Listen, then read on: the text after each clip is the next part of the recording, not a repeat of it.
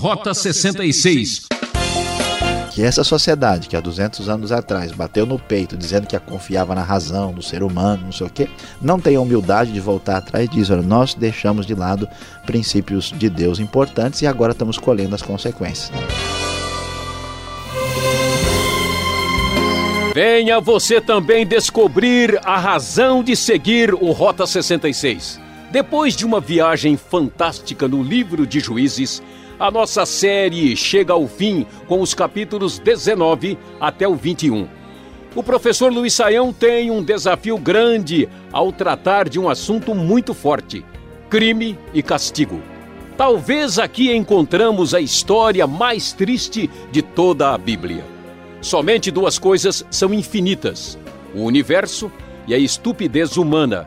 E eu não estou seguro sobre a primeira, dizia o físico Albert Einstein. É verdade. Sem Deus, veja a que ponto chega o ser humano. Certamente você deve se preparar para o programa de hoje.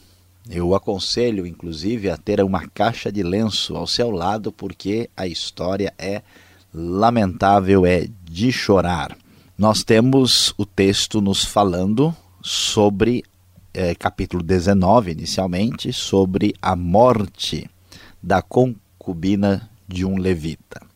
Essa história nos fala de uma concubina que foi deixada ah, numa situação absolutamente terrível, assustadora.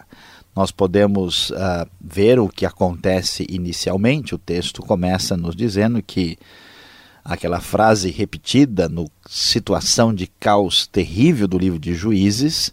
Naquela época não havia rei em Israel, e aconteceu que um levita que vivia nos montes de Efraim, numa região afastada, tomou para si uma concubina que era de Belém de Judá.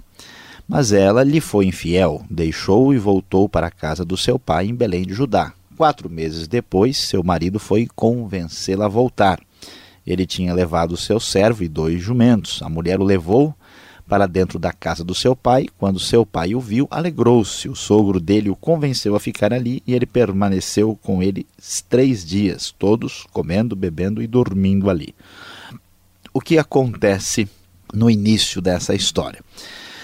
Uh, o homem uh, tinha essa concubina, ele uh, acabou se separando dela pela sua infidelidade, depois voltou em consideração a pessoa dela e a família e tentou então levá-la uh, de volta. E eles fazem uh, uma jornada na direção de Efraim. Enquanto eles vão pelo caminho, eles procuram um lugar para ficar hospedados e ele até vai passando pela região de Jebus, né, que é o lugar que depois se tornará Jerusalém. E ele fica preocupado e diz: Olha, não vamos parar aí, vamos procurar uma, uma cidade que não seja né, uma cidade dos cananeus. E eles então escolhem a cidade de Gibeá, que depois, no, mais para frente, vai ser a cidade ligada com o, o rei Saul no futuro de Israel. E lá a, a, a escolha, porque Gibeá é uma cidade israelita, e, e então, chegando ali, eles vão enfrentar uma das situações mais terríveis e absurdas que se pode imaginar. Quando estamos observando um pouquinho mais adiante o texto, nós vamos encontrar a seguinte informação. Eles entraram ali para passar a noite, diz a nova versão internacional, no verso 15, foram sentar-se na praça da cidade. E atenção, e ninguém os convidou para passarem a noite em sua casa. E quando eles ficam ali, nessa situação, sem nenhuma proteção, talvez fosse melhor parar na cidade dos cananeus mesmo, e então o texto nos diz que naquela noite um homem idoso que vinha dos montes de Efraim, que estava morando em Gibeá, preste atenção e veja que ah, aqui nós temos um estrangeiro, ele voltava do trabalho no campo e essa cidade é benjamita, né? Quando ele viu o viajante na praça, ele perguntou de onde você veio, né? O que você está fazendo, para onde é que está indo? E o homem então responde, né? O, o, o homem com a sua concubina. Estamos de viagem indo de Belém de Judá para a região afastada dos montes do Efraim, de Efraim, ah, onde eu moro. E, e então ele explica tudo e o homem o convida para ficar em casa. Diz: Olha, nós temos pão, vinho, temos tudo. Você é bem-vindo em minha casa, disse o homem idoso. Vou atendê-lo no que você precisar. Não passe a noite na praça. Mas, de repente, o que acontece? Quando estavam entretidos alguns vadios, expressão que literalmente no hebraico são homens de Belial, eles cercaram a casa, esmurrando a porta, gritaram para o homem idoso, dono da casa, traga para fora o homem que entrou em sua casa para que tenhamos relações com ele. O dono da casa saiu e lhe disse: Não sejam tão perversos, meus amigos, já que esse homem é meu hóspede, não cometa essa loucura. Vejo aqui está minha filha virgem e a concubina do meu hóspede. Eu as trarei para vocês e vocês poderão usá-las e fazer com elas o que quiserem. Mas não faça nada com esse homem.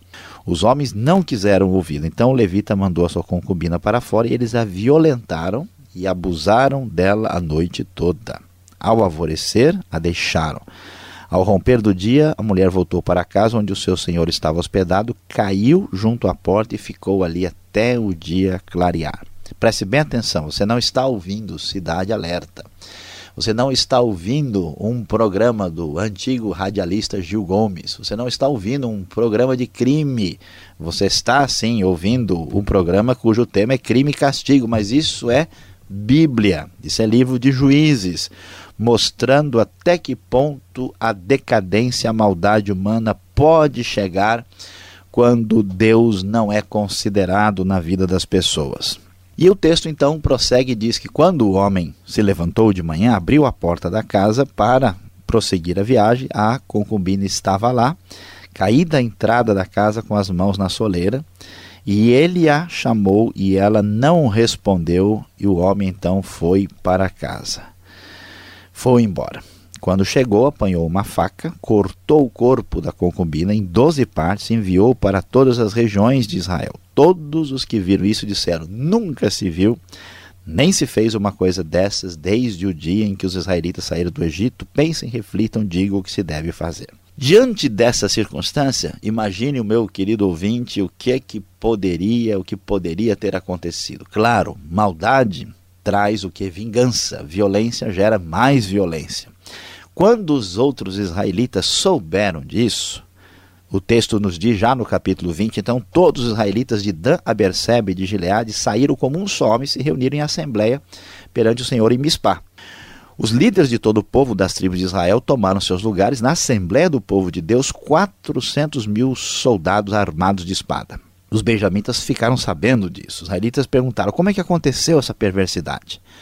Então o levita, marido da mulher assassinada, disse, explicou toda a história, o que aconteceu, e contou que depois do estupro e do assassinato, ele então mandou a concubina, a concubina em pedaços para cada região de Israel para que se soubesse que nível a coisa estava acontecendo. Não tinha uh, televisão para passar uh, para mostrar o que estava se passando. Então a atitude dele foi de notificar a todos. Diante disso, as tribos de Israel ficaram tão revoltadas, e de certa forma não era para menos, que eles tomaram uma atitude de querer destruir a tribo de Benjamim. Observe como a decadência gera uma sucessão de fatos perversos que causa um crescimento terrível da violência. As tribos de Israel, diz o versículo 12, enviaram homens a toda a tribo de Benjamim, dizendo: O que vocês dizem dessa maldade terrível que foi cometida no meio de vocês? Agora entreguem esses canalhas de Gibeá para que os matemos e eliminemos esse mal de Israel. O problema piorou, porque os benjamitas não tomaram nenhuma atitude. Então, pelo contrário, eles partiram para guerrear contra os israelitas. O texto nos diz no versículo 20 que os homens de Israel saíram para lutar contra os benjamitas e tomaram posição de combate contra eles em Gibeá. Os benjamitas saíram de Gibeá e naquele dia mataram 22 mil israelitas no campo de batalha. Mas os homens de Israel procuraram animar-se uns aos outros e novamente ocuparam as mesmas posições do primeiro dia. Os israelitas subiram, choraram perante o Senhor até a tarde, consultaram o Senhor. Devemos atacar de novo os nossos irmãos benjamitas? O Senhor respondeu: Vocês devem atacar. E o texto prossegue para a nossa tristeza, para ficarmos estupefatos, absolutamente boquiabertos. A batalha prosseguiu e houve uma matança assustadora. Os israelitas fizeram uma espécie de armadilha de emboscada e atraíram os, os da tribo de Benjamim. E durante esse processo, que é descrito com detalhes no capítulo 20, eles acabam vencendo a guerra. O versículo 41 em diante, os israelitas se voltaram contra eles e os homens de Benjamim ficaram apavorados, pois perceberam que a sua desgraça havia chegado. Assim fugiram da presença dos israelitas, tomando o caminho do deserto mas não conseguiram escapar. E os homens de Israel que saíram das cidades os mataram ali. Cercaram os benjamitas e os perseguiram e facilmente os alcançaram nas proximidades de Gibeá, no lado leste. 18 mil benjamitas morreram, todos eram soldados valentes. Quando se viraram e fugiram rumo ao deserto, para a rocha de Rimon, os israelitas abateram 5 mil ao longo das estradas. Até Gidom eles pressionaram os benjamitas e mataram mais de dois mil homens. Naquele dia, 25 mil benjamitas que portavam espada morreram, todos soldados valentes. 600 homens, porém, viraram as costas e fugiram para o deserto, para a rocha de Rimon, onde ficaram durante quatro meses. Os israelitas voltaram a Benjamim e passaram todas as cidades à espada, matando inclusive os animais e tudo o que encontraram nelas, e incendiaram todas as cidades por onde passaram. Então, observe esta realidade de crime e castigo, coisa assustadora, apavorante, que mostra a decadência total e absoluta de um povo que não considerou a sério ah, os conselhos e orientações divinas. Capítulo 21 vai encerrar o texto mostrando uma grande complicação resultante daí. Os israelitas haviam jurado não dar nenhuma filha em casamento a um benjamita. E eles então começaram a chorar, dizendo: Pronto, agora uma tribo inteira de Israel desapareceu. Mas descobriram que um grupo deles, o pessoal de Jabes Gileade, não estava ali. Portanto, eles foram e destruíram as mulheres de Benjamim, separando apenas as que eram virgens, e promoveram uma espécie de casamento com esses restantes que não tinham participado ah, desse juramento. E assim, ah, eles, de uma maneira muito triste, conseguiram preservar aquela tribo ah, com toda essa história lamentável e extremamente complicada. E o texto termina o livro com uma nota bastante triste uh, dizendo o seguinte: na mesma ocasião, os israelitas saíram daquele local e voltaram para suas tribos, para os seus clãs, cada um para a sua própria herança. Naquela época não havia rei Israel, cada um fazia o que lhe parecia certo. Vejam como é complicado e triste quando Deus não é ouvido e os resultados dessa atitude são catastróficos.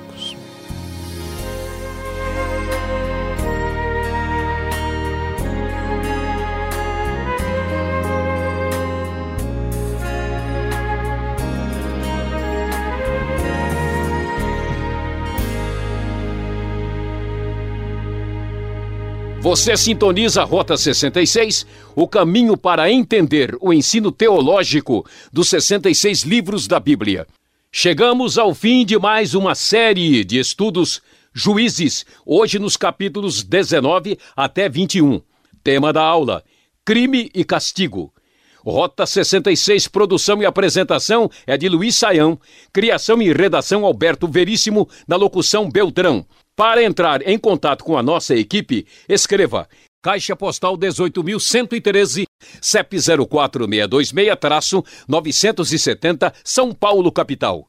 E-mail, rota66 arroba transmundial.com.br. Vamos acompanhar a conversa dos professores e tirar as dúvidas. Preste atenção.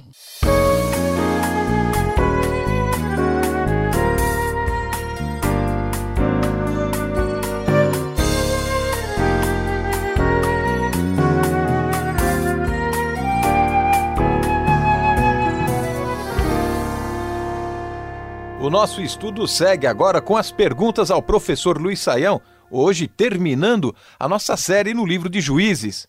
Professor Luiz Saião, não é o final que nós gostaríamos que fosse.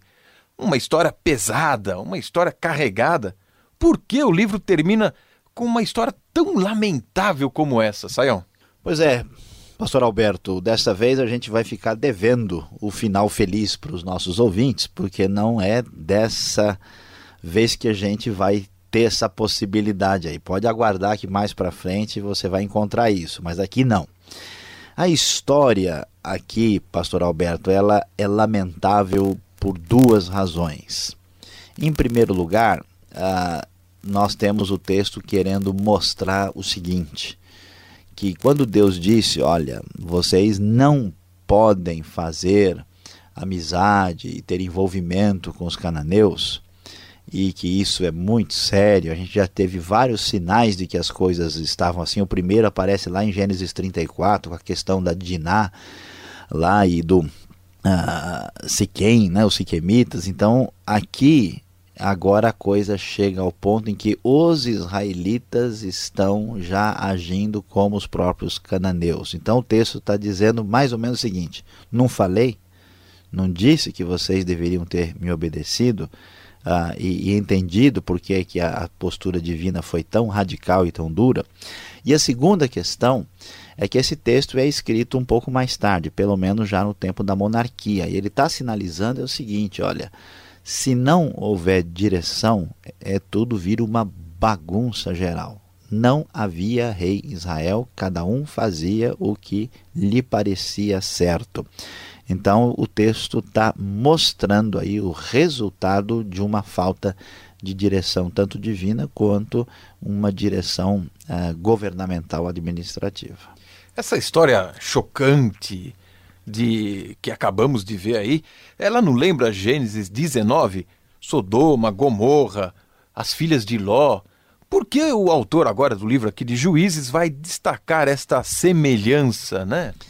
Exatamente para mostrar o fundo do poço, até onde esse pessoal chegou. Porque se existe alguma coisa que é apavorante no, na Bíblia, é Sodoma e Gomorra.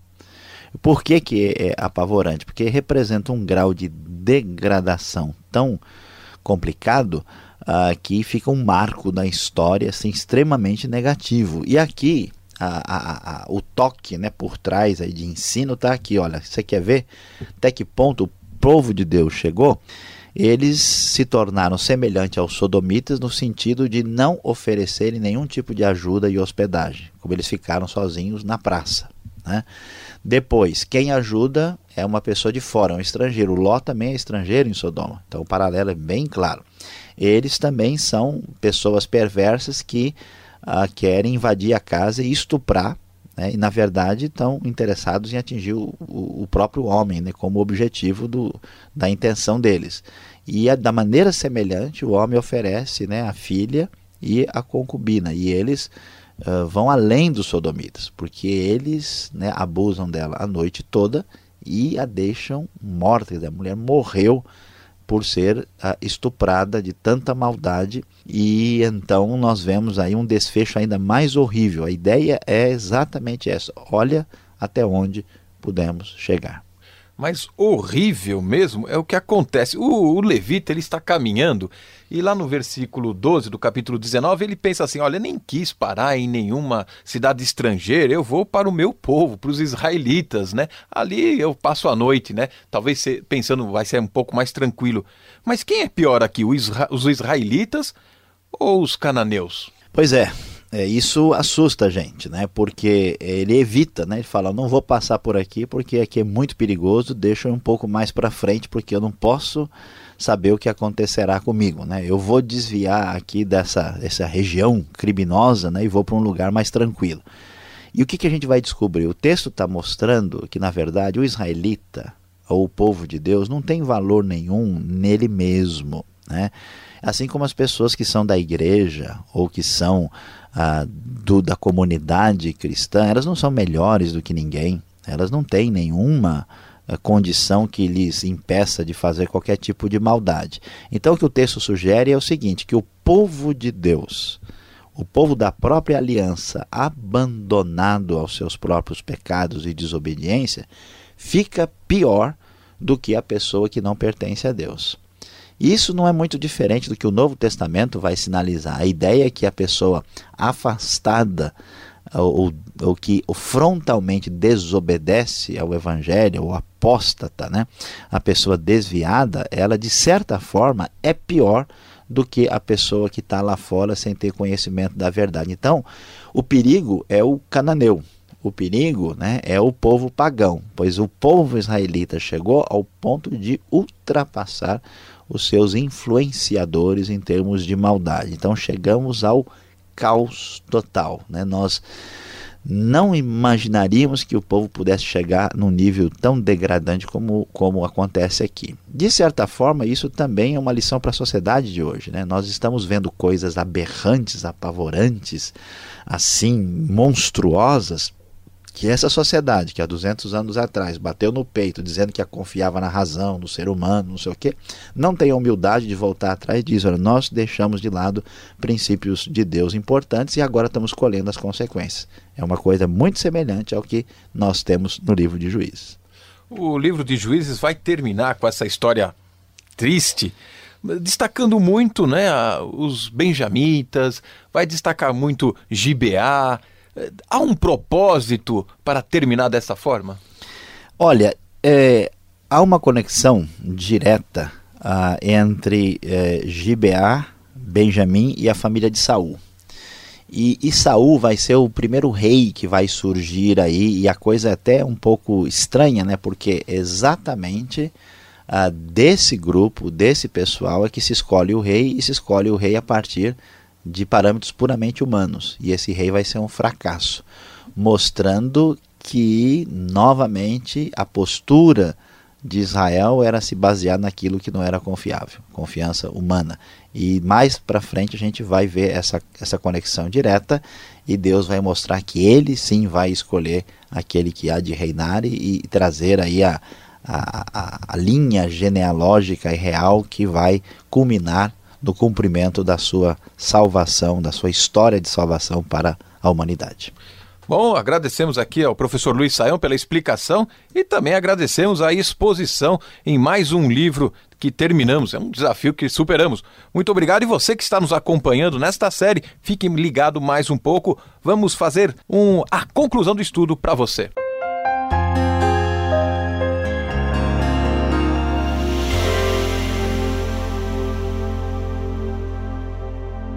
Hoje, no Rota 66, nós terminamos o estudo no livro de Juízes. O nosso assunto não tem nada a ver com Dostoiévski, mas nós falamos sobre crime e castigo, falando dos capítulos 19, 20 e 21 do livro de Juízes.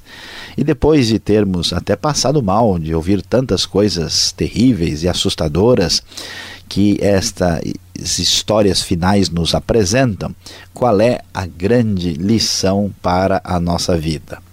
Nós aprendemos no final de Juízes que sem direção só haverá degradação.